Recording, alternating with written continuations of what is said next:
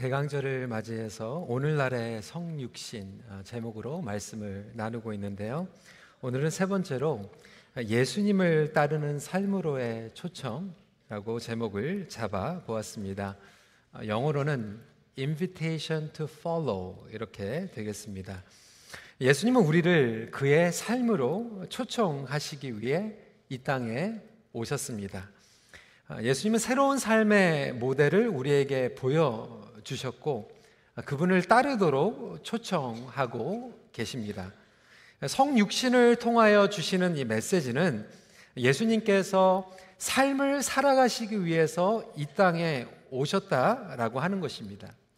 물론 십자가에서 우리의 죄를 위하여 대속하여 주셨지만 인간의 몸으로 이 땅에 오셔서 우리가 어떻게 살아가야 할지를 보여주셨다라고 하는 것입니다. 예수님을 따라간다라고 하는 의미는 그의 길을 따라가는 것이고 그의 삶의 방식을 따라가는 것입니다. 사실 누구를 따라가는가는 인생의 방향을 결정하게 됩니다. 우리 자녀들도요, 우리 부모님들을 보면서 보는 그대로 따라갑니다. 아, 우리 부모님들이 집에 와가지고 한 번도 이렇게 책을 보지 않고 예, 드라마만 보시면서 우리 애들에게 자꾸 공부해라, 공부해라 그러면 우리 아이들이 속으로 생각하는 거는 나도 빨리 커가지고 드라마 실컷 봤으면 좋겠다 이렇게 생각하지 아 정말 나도 공부해야 되겠다 이런 생각이 들지 않죠. 학교에서도 마찬가지입니다. 어떤 친구를 따라다니냐에 따라서 아, 그들의 인생이 결정되는 경우들이 있죠. 학교 가가지고 매번 땡땡이 치는 친구들만 같이 사귀고 다니다 보면 아, 나도 이 정도는 조금 skip해도 된다라고 기준을 설정하게 됩니다. 스승을 만나는 것도 그렇고 멘토를 만나는 것도 그렇습니다. 어떤 멘토를 만나느냐에 따라서 그 배움의 가치관만 정해지는 것이 아니라 그 기준이 설정이 됩니다. 스탠더드가 결정이 어, 되는 거죠. 아, 제가 몇 년 전에 이제 호주 코스 타에 말씀을 전하러 갔을 때 호주에도 이제 한인들을 만나게 되잖아요. 그래서 이 토론토에 계시는 한인들과 호주에 계신 분들과 조금 뭐가 다를까 예, 여쭤봤는데 여기서 들은 얘기는 이제 호주에 계신 분들은 주로 하시는 일들이 청소 일을 하신다고 그래요. 왜 그러냐 그랬더니 처음에 이민 오신 분들이 그냥 청소를 하다 보니까 나중에 따라오신 분들이 다 청소를 하게 되는 거예요. 어, 시카고에 갔더니 거기에는 세탁소를 하시는 분들이 굉장히 많더라고요. 처음에 정착하신 분들이 세탁소를 많이 하다 보니까 다들 따라서 이제 세탁소를 하게 되는 거죠. 어, 연말이 되다 보니까 이제 뭐 목장이나 위원회에도 종종 초청을 받게 됩니다. 근데 이 목장이나 이 위원회도 마찬가지예요. 보고 배운 대로 따라갑니다.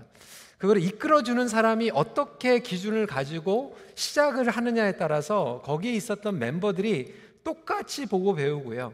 어떤 목장에서 신앙생활을 했느냐에 따라서 분가를 하면 또 똑같이 보고 따라하는 것을 우리는 보게 됩니다. 오늘 본문은 이 성육신이 되어서 예수님께서 제자들을 택하시고 부르심에 대해서 기록을 하고 있습니다. 제자의 삶이라고 하는 것은 예수님의 초청에 응답하는 삶이죠. 그리고 예수님을 따라가는 삶입니다. 오늘 이 말씀을 통해서 그렇다면 그분의 이 성육신적인 초청은 무엇을 의미하고 있는가 몇 가지를 살펴보길 원합니다. 첫 번째로 초청은 관심으로부터 시작합니다. 요한이 자기 제자 중 두 사람과 함께 있다가 예수님께서 지나가심을 보고 하나님의 어린 양이다라고 말하였을 때 이 두 제자는 즉시 방향을 바꿔서 예수님을 따르게 됩니다. 무엇이 이것을 가능하게 했을까요? 그들이 평상시에 메시아에 대해서 너무나도 관심을 갖고 갈망을 했기 때문입니다. 근데 그 다음에 보면 예수님께서 오히려 직접 나다나엘이라고 하는 사람에게 관심을 보이시고 다가가신 이야기가 기록되어 있습니다. 48절 말씀입니다. 나다나엘이 이르되 어떻게 나를 아시나이까? 예수께서 대답하여 이르시되 빌립이 너를 부르기 전에 내가 무화과 나무 아래에 있을 때 보았노라라고 말씀하고 계십니다. 그러니까 우리 주님이 빌립이 나다나엘에게 가기 전에 먼저 보셨다라고 하는 거예요. 먼저 예수님께서 그 제자들을 보시고 관심을 가지시고 관찰하시고 부르시고 끄집어내시는 것이 가장 위대한 초청이라는 것을 알게 됩니다. 여러분, 우리는 평소에 관심 있는 것들을 관찰합니다. 내가 어느 것에 관심이 있는가가 결국 그것을 깊이 관찰하게 만듭니다. 저도 목회자로서 성도들을 관찰하죠. 어떤 성도들은 교회에 정착한 지 얼마 안 됐는데 그렇게 뿌리를 잘 내리고 관계들을 잘 만들어 갈까? 왜 어떤 성도들은 오래됐는데도 불구하고 이렇게 물과 기름이 이렇게 섞이지 못하는 것처럼 이렇게 함께 정착하지 못하는 것일까? 어떤 학생들은 똑같은 환경인데도 왜 이렇게 학습에 잘 적응할 수 있을까? 거기에서 오는 다른 점들이 있는 것을 보게 됩니다. 신앙생활도 마찬가지 아닙니까? 어, 누구를 만나서 따르는가? 누구를 만나서 양육을 받는가? 어떠한 목장에 들어가고 어떠한 위원회에 속해서 어떠한 영적인 멘토링을 받느냐에 따라서 그들의 소명과 관심이 달라지는 것을 보게 됩니다. 그래서 우리 인생에서 가장 중요한 것은 초청자입니다. 인바이터입니다. 누가 초청했느냐에 따라서 그 사람의 중요성을 아, 알아내게 되죠. 제가 몇 달 전에 한번 말씀을 드리지 않았습니까? LA에서 유학 생활을 할때 어, 저희 형편이 좋지가 않아가지고 중고차를 몰고 다녔어요. LA에는 주로 발레 파킹을 많이 하다 보니까 이 좋은 차를 타고 가지 않고 이 중고차를 타게 되면 사람들이 좀 무시하는 그런 경우들이 있습니다. 한 번은 아주 좋은 음식점에 갔는데 좀 무시를 당한 경험이 있습니다. 또 한 번은 이제 어느 호텔에 중요한 미팅이 있어가지고 초청을 받게 되었습니다. 그때도 똑같이 이제 중고차를 가지고 이제 허름한 차림으로 갔는데 호텔 종업원들이 이제 발레 파킹을 하면서 제 차를 보더니 이제 무시를 하는 거예요. 어떻게 오셨냐고 그래서 아, 초청을 받았다고. 초청 리스트에 보니까 제가 이래봬도 그때는 CEO의 초청을 받고 갔습니다. 이 CEO의 초청 게스트에 제 이름이 올라가 있는 걸 보니까 제가 무슨 옷을 입었는지 무슨 차를 사, 타고 왔는지 상관이 없이 매너가 완전히 바뀌더라고요. 왜? 사장님이 불러주셨으니까.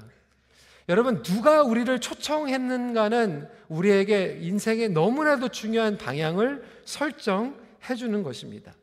위원회에서도 들어가서 이야기를 들어보면 나는 아무것도 모르고 하지 못했는데 누군가 너를 보고 누군가 나를 레커나이즈해서 끄집어내고 초청했기 때문에 그들의 신앙생활이 바뀐 이야기들을 많이 듣게 됩니다. 예수님은 제자들을 보셨어요. 그리고 제자들을 끄집어내셨어요. 심지어는 사개오 같은 외톨이인 사람을 끄집어 내셨습니다. 제가 고등학교 때 캐나다 이민 와가지고 영어를 하지 못하고 막 자존감이 막 상해져 있을 때 누군가 저를 봐줬어요. 제가 좋아하던 전도사님의 사모님이 저를 보시면서 제이슨, you have amazing gift. 하나님께서 너를 꼭 쓰실 거야. 너에게는 하나님께서 주신 은사가 있어. 하나님께서 아름답게 쓰실 거야 라고 하는 그 인비테이션 하나 받고 제 고등학교 시절이 완전히 뒤집어졌고 제가 하나님의 그 목회 소명에 응답할 수 있는 아, 그러한 인생의 기로에 결정적인 역할을 하게 되었습니다. 사랑하는 성도 여러분, 예수님께서는 여러분 한 사람 한 사람에게 관심을 가지고 계십니다. 여러분들을 관찰하고 계세요. 그리고 하나님께서는 눈으로 여러분들의 마음을 보고 계십니다. 성경을 보면 하나님께서는 늘 우리를 지켜보는 분이라고 이야기하고 있습니다. 감찰하는 하나님이다라고 하는 표현을 계속해서 말씀은 표현을 하고 있습니다. 히브리어의 로이라고 하는 표현은 우리를 지켜보고 계시다라고 하는 거예요. 바라보다, 관찰하다, 주의 깊게 살펴본다라고 하는 의미를 가지고 있습니다. 우리 잠언 21장 2절 말씀 한번 읽어볼까요? 시작. 사람의 행위가 자기 보기에는 모두 정직하여도 여호와는 마음을 감찰하시느니라. 성도 여러분, 하나님께서는 저와 여러분들에게 관심을 갖고 계세요. 관찰하고 계세요. 지켜보고 계세요. 2018년도를 지나가면서 우리 성도들 가운데서는 정말로 어려운 가운데 어둠의 터널을 겪고 계시는 분들도 계실 거예요. 다른 사람들에게 표현할 수 없고 꿍꿍 앓고 있는데도 불구하고 하나님께서는 여러분들을 지켜보고 계세요. 사랑하는 나의 딸아, 사랑하는 나의 아들아, 내가 너를 보고 있다. 내가 알고 있다. 거기에서 끝나는 것이 아니라 우리를 초청하고 계세요. 네가 힘들지만 나에게 맡겨보지 않으면 내가 너와 함께 하겠다. 저도 목회를 하면서 심지어는 어려운 가운데 있는 정말 질병과 투병하는 가운데에서 우리 EM 같은 경우에도 정말로 어려운 시간들을 겪으면서 막 아이를 잃고 정말로 어려운 가운데 있는데 간증을 하는데요. 우리가 정말로 상상할 수 없는 간증이 나오더라고요. 하나님께서 살아계시고 하나님께서 우리와 함께 하신다라고 하는 간증이 나오더라고요. 충격적인 간증이에요. 어떻게 그런 간증이 나옵니까? 인간적으로 나올 수 있는 게 아니에요. 여러분, 믿음은요, 기적입니다. 믿음은 정말로 신비로운 거예요. 우리 인간의 힘으로는 그런 고백을 할 수가 없는데 주님께서는 그 어려운 가운데 우리를 지켜보고 계시고 우리를 초청하고 계시는 거예요. 네가 힘들지만 나한테 한 발자국 와봐. 내가 너랑 함께 해줄 거야. 내가 너에게 힘을 줄 거야 라고 하는 그 위대한 초청에 우리가 맡기고 나가면 우리에게 놀라운 비밀의 믿음을 허락해 주실 줄 믿으시기 바랍니다. 그렇다면 저와 여러분들은 무엇에 관심을 갖고 있습니까? 우리는 무엇을 따라가고 있습니까? 여전히 우리가 한, 하나님의 관심이 있는 것에 관심을 갖는 것이 아니라 뭐 카톡, 트위터, SNS, 뭐 가짜 뉴스 등 이 세상의 것들과 이 가치관들의 관심을 가지고 따르고 있지는 않은지 스스로를 점검해 볼 필요가 있다라고 하는 거죠. 우리는 주님의 위대한 초청에 따를 것인가? 복음의 초청에 따를 것인가? 아니면 세상의 기준에 따를 것인가? 스스로에게 질문할 필요가 있다라고 하는 것이죠. 그렇다면 이 초청에 응할 때 우리는 어떠한 자세로 응해야 될까요? 겸손의 자세입니다. 두 번째 포인트입니다. 겸손의 능력으로 관계의 장벽을 무너뜨립니다. 예수님께서는 우리에게 다가오셨어요. 그리고 우리에게 위대한 초청을 하셨어요. 그럼에도 불구하고 우리는 그 위대한 초청에 응답할 수 있는 자격이 안 되는 사람들이에요. 그런데 오히려 예수님께서는 스스로 낮추시고 겸손의 왕으로 찾아오셨습니다. 성육신적인 삶으로 초청받았다고 하는 것은 그의 겸손함으로의 초청을 의미하고 있습니다. 겸손함이야말로 죄와 이기주의, 자기 중심으로 만들어진 수많은 관계의 장벽들을 무너뜨리는 능력을 가지고 있습니다. 여러분, 우리의 삶 가운데서 있는 무너, 벽들이 왜 있습니까? 교만함 때문에 생겨진 벽들이 너무나도 많이 있어요. 자기 중심으로 만든 벽들이 너무나도 많이 있어요. 십자가를 감당하시기까지 겸손으로 순종하신 그의 능력은 죄로 단절된 우리를 구속하셨습니다. 그럼 겸손함이라고 하는 것은 무엇입니까? 저는 이것도 못합니다. 저것도 못합니다. 뭐 이런 피상적인 거짓된 겸손함을 얘기하는 것이 아니라 예수님께서는 이 겸손도 성육신을 통해서 실제적으로 구체적으로 보여주셨어요. 겸손하면 무엇이냐면 첫 번째로 겸손의 능력은 우월감을 갖지 않는 능력입니다. 만왕의 왕 메시아로 오신 예수 그리스도의 위대한 초청에도 여러분 나다나엘을 보세요. 정말로 교만합니다. 어떻게 보면 빈정거려요. 뭐라고 얘기합니까? 46절에 나사렛에서 무슨 선할 것이 날 수 있느냐? 얼마나 교만합니까? 지역 감정이 나오는 거예요. 자기는 더 좋은 데서 있었다라고 하는 거예요. 예수님께서 나다네를 보면서 정말 참 의인이고 이스라엘 사람이다. 그러니까 나다네를 뭐라고 그랬어요? 어, 어떻게 하셨어요? 그 나다나엘의 그 교만과 우월감 가운데에서 예수님께서는 만왕의 왕으로 오셨고 메시아로 오셨는데도 불구하고 그 모든 권위와 능력을 가지고 계시는데도 나다나엘의 빈정거림에 불구하고 자존심을 챙기는 것이 아니라 오히려 겸손함 가운데서 그를 초청하고 계세요. 저 같으면 혼을 내든지 아니면 그래 관도 내팽기고 가든지 둘 중에 하나 있을 것 같아요. 예수님은요, 우월감을 갖지 않고 오히려 다른 사람들을 존귀히 여기며 초청하고 계십니다. 우리가 정말 영혼들에게 다가가기 위해서는 우리의 우월감을 내려놓고 다른 사람들을 초청할 수 있는 것이 바로 성육신적인 삶이라고 하는 것이죠. 심지어는 교회 안에서도 우리는 종교적인 우월감을 가지고 다른 사람들을 대할 때가 있어요. 도덕적인 우월감을 가지고 다른 사람들을 정죄하죠. 그러면서 끊임없이 우리는 위선, 거짓으로 우리를 꾸며냅니다. 실력 과시하죠. 과거의 경력 과시하죠. 세상에서는 자기를 과시하는데 여러분 교회에서는 어떻습니까? 교회에서는 마찬가지. 세상에서도 주류, 비주류 따지는데 교회에서도 같은 교회에서 신앙생활 하는데도 성도들 가운데서 주류, 비주류 따지는 분들이 있어요. 예수님께서 뭐라고 그러실까요? 예수님께서는 복음으로 그것들을 다 무너뜨리시고 장벽을 무너뜨리기 위해서 왔는데 우리는 신앙생활 한다고 하면서 조금 오래 하면 거기 안에서 자꾸 우리를 우월감 가운데서 차별화해요. 나는 달러. 우리는 달러.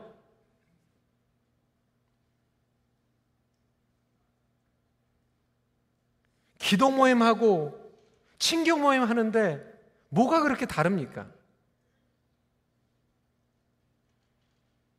예수님께서 오시면 뭐라고 그러실 것 같아? 잘했다, 충성된 종, 들아 니들이 참 구별을 잘했구나.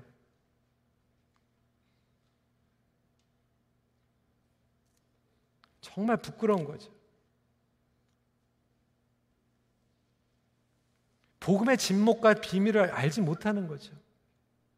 성육식적인 삶, 선교적인 영상이라고, 영성이라고 하는 것은 교회에서 끼리끼리가 아니에요. 확산하고 확장하는 그리고 다른 사람들을 초청하고 그 인비테이션을 통하여서 우리가 하나님의 나라를 맛보는 잔치이라고 하는 것이죠. 여러분 경건은요 인간적인 모습을 감추고 막 하나님처럼 보이려고 하는 것이 경건이 아니에요.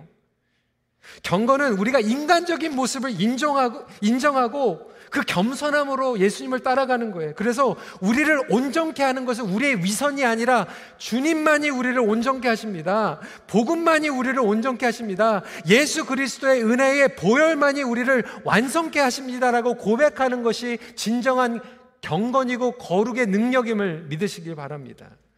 사람이 하는 게 아니에요. 그래서 휴 헐터는 믿음을 살다라고 하는 책에서 이렇게 얘기하고 있습니다. 성육신적인 삶은 인간됨을 부정하고 경건함을 드러내는 것이 아니다. 오히려 친구들에게 겸손히 행하고 하나님께서 인간됨을 어떻게 바꾸시는지 친구들이 보게 볼 수 있게 하는 것이다. 두 번째로 겸손의 능력은요, 자족하는 능력입니다. 우리 예수님께서는 자족하셨어요. 예수님께서는 기적을 베푸실 수 있었지만 배가 고프실 때는 그냥 제자들과 똑같이 그 상황 가운데서 배가 고프셨어요.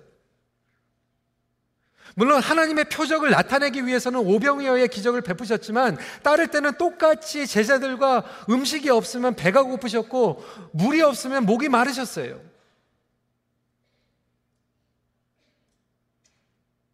이천 년 전에는요 공중 화장실도 없었어요. 여러분 예수님께서 시를 보시려면 어떻게 하셨을까요? 기적을 베푸셔 가지고 1분 동안 사람들의 눈을 멀게 하시고 안 그러셨어요. 제자들 세워 놓고 잘 봐라. 그 나무 뒤에 가셔 가지고 신뢰를 하셨겠죠. 그 상황과 그 한계 가운데서 벗어나지 않으셨어요. 오히려 그 가운데서 자족하셨어요. 없으면 없는 대로 하나님을 나타내셨고 있으면 있는 대로 하나님을 나타내신 게 바로 겸손의 능력이라고 하는 거죠. 예수님은 없는 것들을 막 만들어가면서 본인을 과시하지 않으셨어요. 우리는 그렇게 생각합니다. 내가 없는 것을 자꾸 바라보고 그게 있어야지만 우리는 하나님의 일을 할 수 있다라고 생각해요. 여러분 그것은 사단이 이야기하는 거짓말입니다.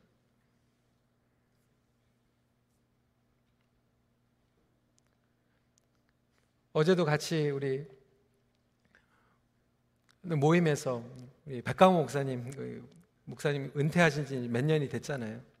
은퇴하시고 나서 이제 생활하시는 이야기들을 듣는데요. 저에게 너무나도 많은 깨달음을 줬어요. 그러니까 많은 사람들이 이렇게 얘기하는 거예요. 공부를 안 하다가 내가 은퇴하면 책 많이 봐야지. 여러분 은퇴하기 전에 책 안 읽는 분들은요 은퇴하시고 책 안 읽습니다. 기도도 안 하다가 내가 은퇴하면 기도 많이 해야지. 여러분 절대로 안 그래요. 은퇴하기 전에 기도하시던 분들이 은퇴하고도 기도하세요. 우리는 평소에 안 하다가 내가 나중에 많이 할 수 있다라고 그렇게 착각하면서 살아가고 있어요. 여러분 평소에 안 하면요. 평소에 준비가 안 되면요. 은퇴하고도 못 하는 거예요. 아, 내가 돈이 없으니까 못 섬겨. 여러분 절대로 안 그렇습니다. 돈이 없어도 하나님을 의지하고 섬길 수가 있어요.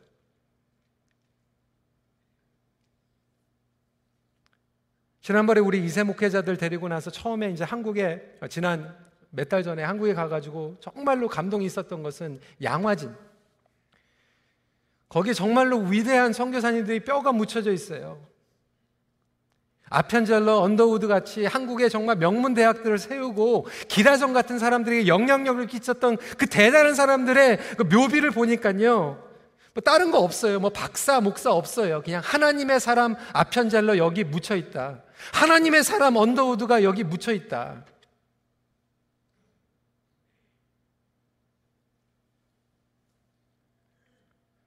우리는 뭐가 많이 있어야지 하나님을 섬길 수 있고 우리는 뭐가 많이 있어야지 하나님을 따라갈 수 있다라고 하지만 하나님께서는 우리에게 그래 그거 다 만들고 와서 나를 따라라 얘기하는 것이 아니라 지금 그대로 자족하고 따라오라는 거예요. 디모데전서 6장 6절은 이렇게 얘기하고 있습니다. 그러나 자족하는 마음이 있으면 경건은 큰 이익이 되느니라. 이번 주에 우리가 묵상한 얘기잖아요. 자족과 경건은 같이 가는 겁니다.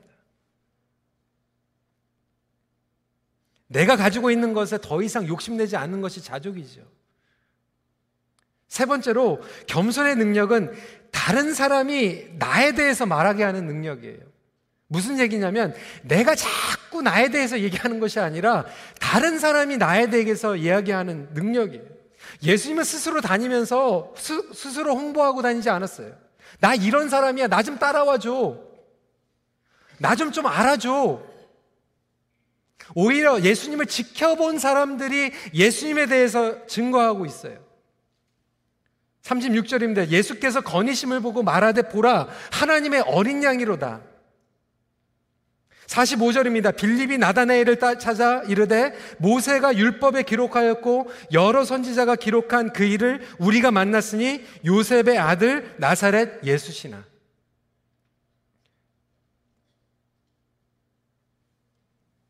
오히려 세례 요한이 빌립이 예수님을 증거하고 있어요. 예수님이 스스로 홍보하며 다니지 않으셨어요. 제가 목회 훈련을 받으면서 가장 저에게 도움이 됐던 멘토 스승님의 말 중에서 한 가지 제가 너무나도 기억에 남는 건 그거예요. 노 목사님, 기웃거리는 목회자가 되지 마십시오. 스스로 여기저기 막 기웃거리면서 누가 나를 알아주지 않나. 그렇게 목회하지 마십시오. 저는 그게 얼마나 저에게 목회를 하면서 도움이 되는지 모릅니다.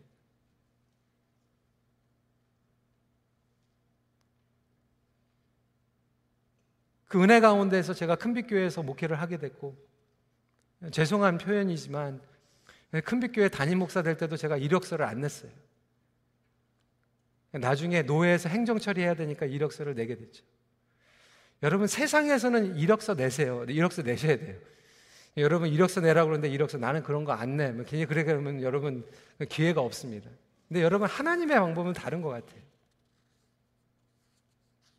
예수님께서는 그렇게 우리를 따르라고 말씀하지 않았고 우리 버로 그렇게 제자의 삶을 살아가라고 이야기하지 않으셨습니다.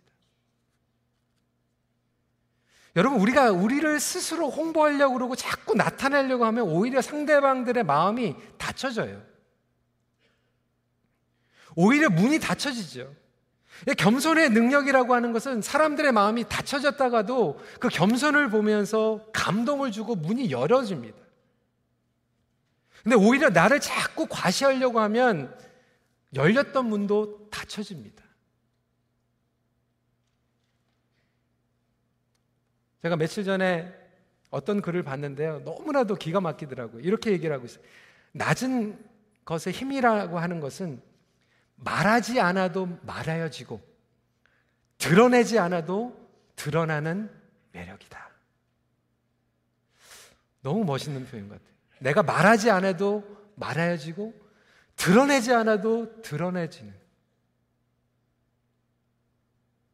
시끄럽지 않고 요란하지 않으면서도 그의 삶과 행동에서 나오는 능력.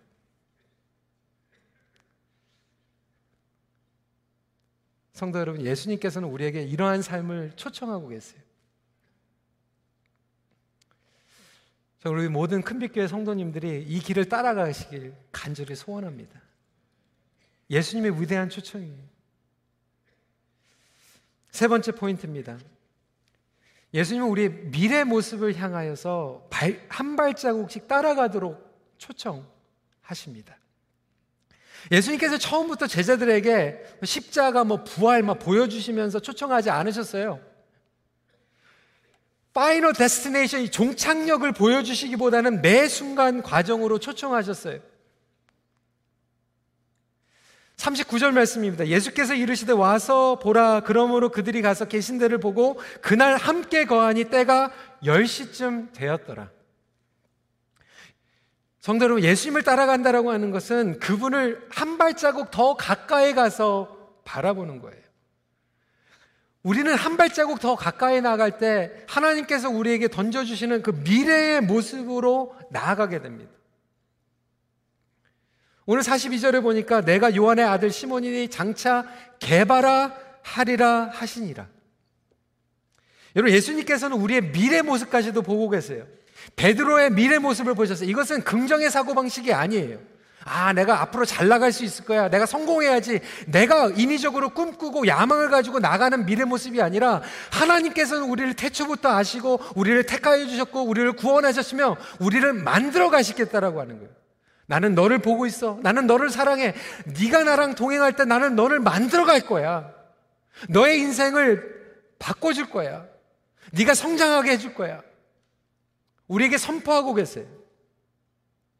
근데 그것을 하루아침에 180도 바뀌는 것이 아니라 한 발자국 나가는 거예요. 베드로에게도 빌립에게도 나단에게도 그렇게 말씀하셨어요. 물론 성경에 보면 사도 바울과 같이 하루 아침에 180도 바뀐 제자도 있지만 예수님을 따라갔던 이 열두 제자의 삶을 보면요. 여러분 하루 아침에 180도 바뀐 것이 아니라 하루 아침에 한 발자국 간 거예요. 하루에 한 발자국 가고 그 다음날 또 한 발자국 가고 일어나서 또 한 발자국 갔더니 나중에 돌아보니까 자기의 삶 가운데서 놀라운 성장과 성숙이 있는 거예요. 여러분, 예수님을 따라간다라고 하는 것은 매일 한 발자국 따라가는 것이고 매일 한 발자국 따라간다라고 하는 것은 매일 한 가지라도 순종하는 거예요. 근데 문제는 뭐냐면 많은 분들이 인생을 살아가면서 신앙생활을 살아가면서 all or nothing 이렇게 살아가요. all or nothing. 이거 all or nothing을 어떻게 표현을 해야 돼 한국어로. 그래서 제가 사전을 다 뒤집어 봤어요. 네이버 딕셔너리 뭐 어디 사전 다 뒤집어 봤는데 이 all or nothing이 안 나오더라고요. 그래도 제일 가까우게 한국말로 표현되는 게 도 아니면 뭐. 뭐 이거 같아요.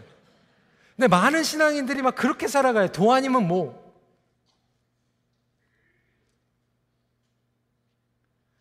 어떤 분들은 막 연말이 되니까 막 뭐 음식 많이 드시잖아요. 그래서 뭐 내일부터 는 다이어트다.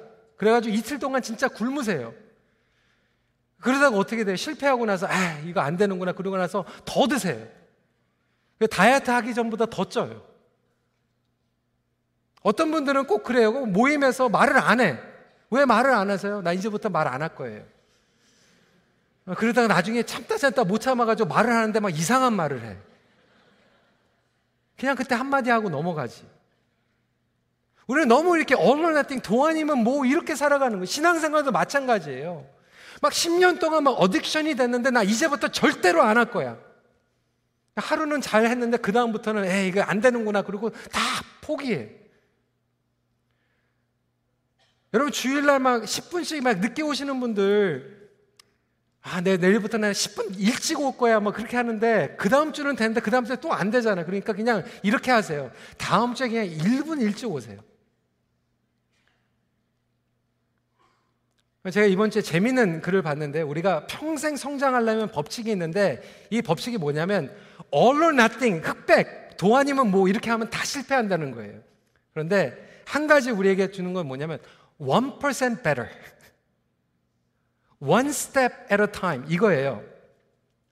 근데 사람들이 살 살아가면서 어떤 분들은 그냥 1% better 살아가는데 어떤 분들은 그걸 포기하고 살아가다 보니까 1% worse로 살아간다는 거예요. 근데 별 차이가 안 나는 것 같은데 여러분 한번 도표를 한번 보시기 바랍니다.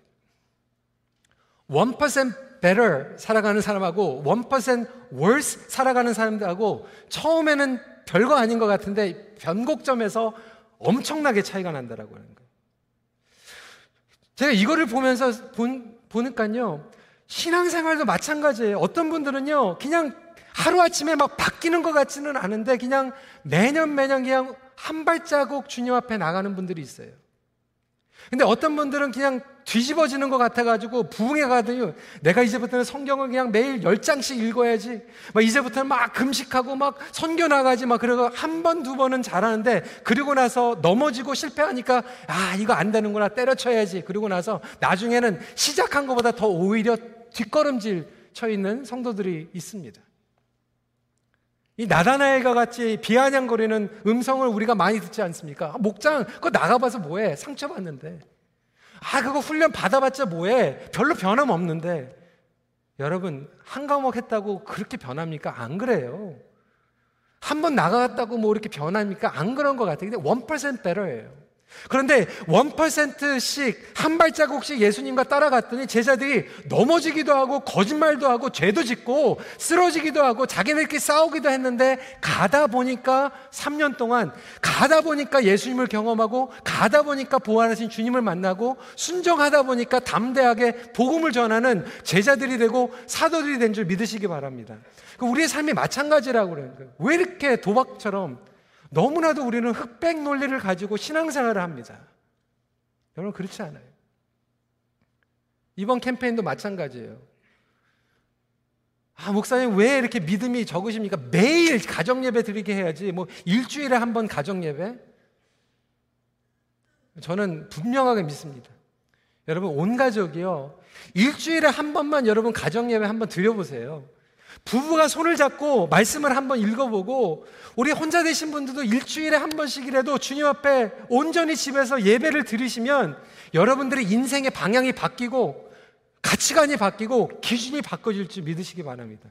우리 아이들하고 막 혼내다가 부부싸움 하다가도 일주일에 한 번씩 하기로 했으니까 성경책 피고 기도하는 거예요. 나 당신 때문에 못 살아. 그렇게 얘기하가도 그래 땡 우리 예배 드려야지. 하다 보면 1% better.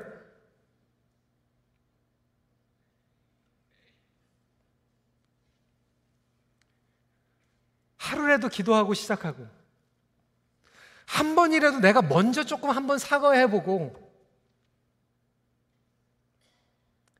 우리의 삶도 마찬가지. 하나님, 내 인생 전체를 하나님을 신뢰하며 나갑니다라고 하지만 여러분 힘들어요. 그냥 우리 아이들 학교 졸업할 때까지 하나님 신뢰합니다. 졸업했더니 하나님, 우리 아이들이 직장 잡을 때까지 하나님 신뢰합니다. 그냥 한 단계 한 단계씩 신뢰하다 보니까 평생을 신뢰한 거죠. 저는 이것이 신앙생활에도 적용된다고 생각합니다. 오래된 죄의 습관들 절대 안 한다고 하고 우리는 쓰러지잖아요. 오늘 하루 덜 하는 거예요. 오늘 하루 믿음으로 한번 이겨보는 거예요. 그러고 가다 보니까 우리의 삶 가운데서 거룩의 능력이 드러나게 되는 거죠. 안 좋은 영향력들 하나씩 그냥 잘라보는 거예요. 정리하는 거예요. 조금씩 따라간 것 같은데 돌아보면 성장해져 있는 우리의 모습. 성도 여러분, 도전합니다. 여러분들 2018년도를 뒤돌아보면서 여러분들은 지금 몇 발자국 앞서 계신 것 같습니까? 어떤 분들은 정말로 2018년도가 하나님께서 이끌어 주신 한 해. 근데 어떤 분들은 2018년도 비기닝하고 지금 보니까 1% worse. 오히려 뒷걸음친. 여러분 저는 저희들에게 주신 사랑 같아요. 그랬을 때 여러분 언론 나땐 그러고 포기하라는 게 아니에요. 그래 난 안 돼. 그게 아니라 여러분들 2019년도를 준비하는 거예요. 2018년도 내가 뒷걸음친 것 같지만 2019년도에는 조금 더 주님 앞에 한 발자국 나가기 원합니다. 라고 하면 여러분 그러다 보면 10년이 지나고 20년이 지나면 주님과 더 가까워져 있는 모습이 있을 거예요. 제가 제일 안타까운 거는 신앙생활은 그리고 교회는 10년, 20년 남았는데 아직도 그냥 제자리 걸음, 아직도 오히려 뒷걸음질 지고 있는 그런 신앙생활을 하고 있다라고 하면 여러분 그건 사기입니다. 여러분 예수님을 내가 따라가고 있는데 내가 예수님과 더 가까워지지 않고 있다라고 하면 복음이 거짓말이든 우리의 신앙이 위선이든 둘 중에 하나예요.